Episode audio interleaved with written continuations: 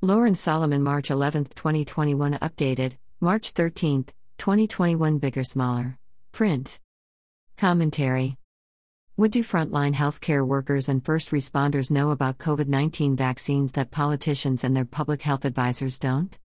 According to a January analysis by Gallup, 51% of healthcare workers and first responders polled in December were unconvinced of the merits of getting vaccinated, even if the vaccine was free, available, FDA approved, and 90% effective.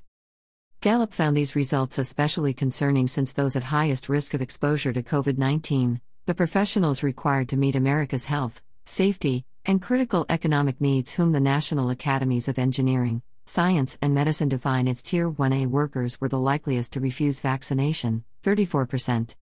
The frontline workers proved to be as defiant as Gallup's survey of their intentions anticipated. In California, over half of Tehama County's hospital workers at St. Elizabeth Community Hospital, an estimated 50% of frontline workers in Riverside County, and 20% to 40% in LA County refused the vaccine, according to a report in the Los Angeles Times. In Georgia, according to an estimate in the Atlanta Journal Constitution, only 30% of health care workers have been inoculated. In Ohio, Governor Mike DeWine reported that 60% of nursing home workers refused the vaccine. In Texas, the Texas Tribune reported in February that home health and assisted living agencies may not be able to service their clients because so many caregivers are refusing to be vaccinated.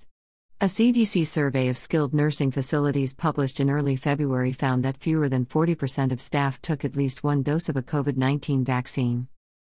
Outside the United States, frontline workers are likewise skeptical.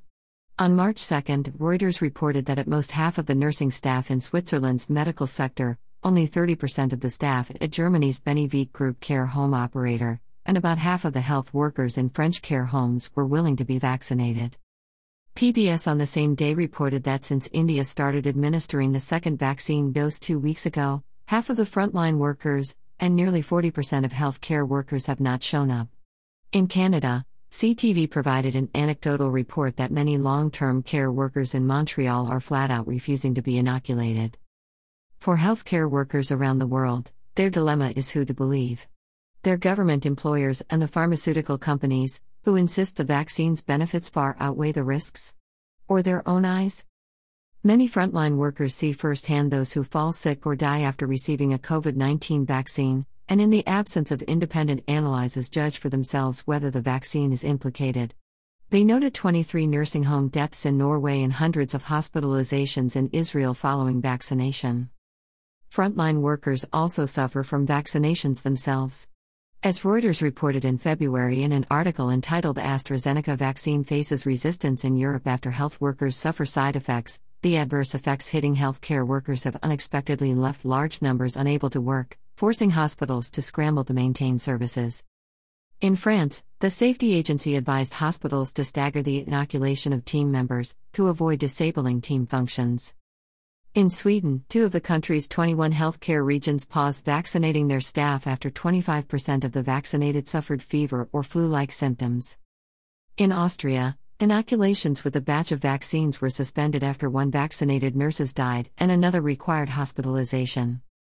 The Wall Street Journal reports that, to avoid getting vaccinated, half of the health professionals scheduled in the German state of Saarland failed to show up for their appointment.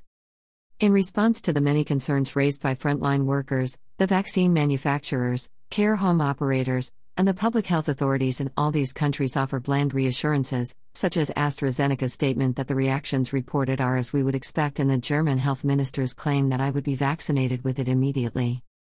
They also plan a plethora of public education campaigns. Partnership for Medicaid Home Based Care, an industry advocacy group, launched ABY's Immunize campaign to educate its workforce. And all urge media and social media to be more vigilant in policing negative vaccination news.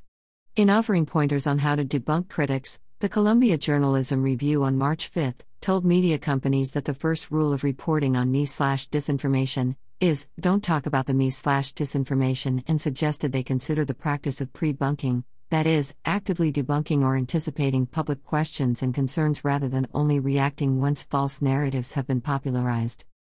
Although studies show that such assurances and public education campaigns, also known as propaganda, can reduce vaccine hesitancy, Gallup finds their effect is marginal. The limited COVID 19 vaccine acceptance rates among all occupation groups show little movement since November 2020. A Centers for Disease Control and Prevention, CDC, analysis agrees, and concludes that barriers to staff member vaccination need to be overcome with continued development and implementation of focused communication and outreach strategies.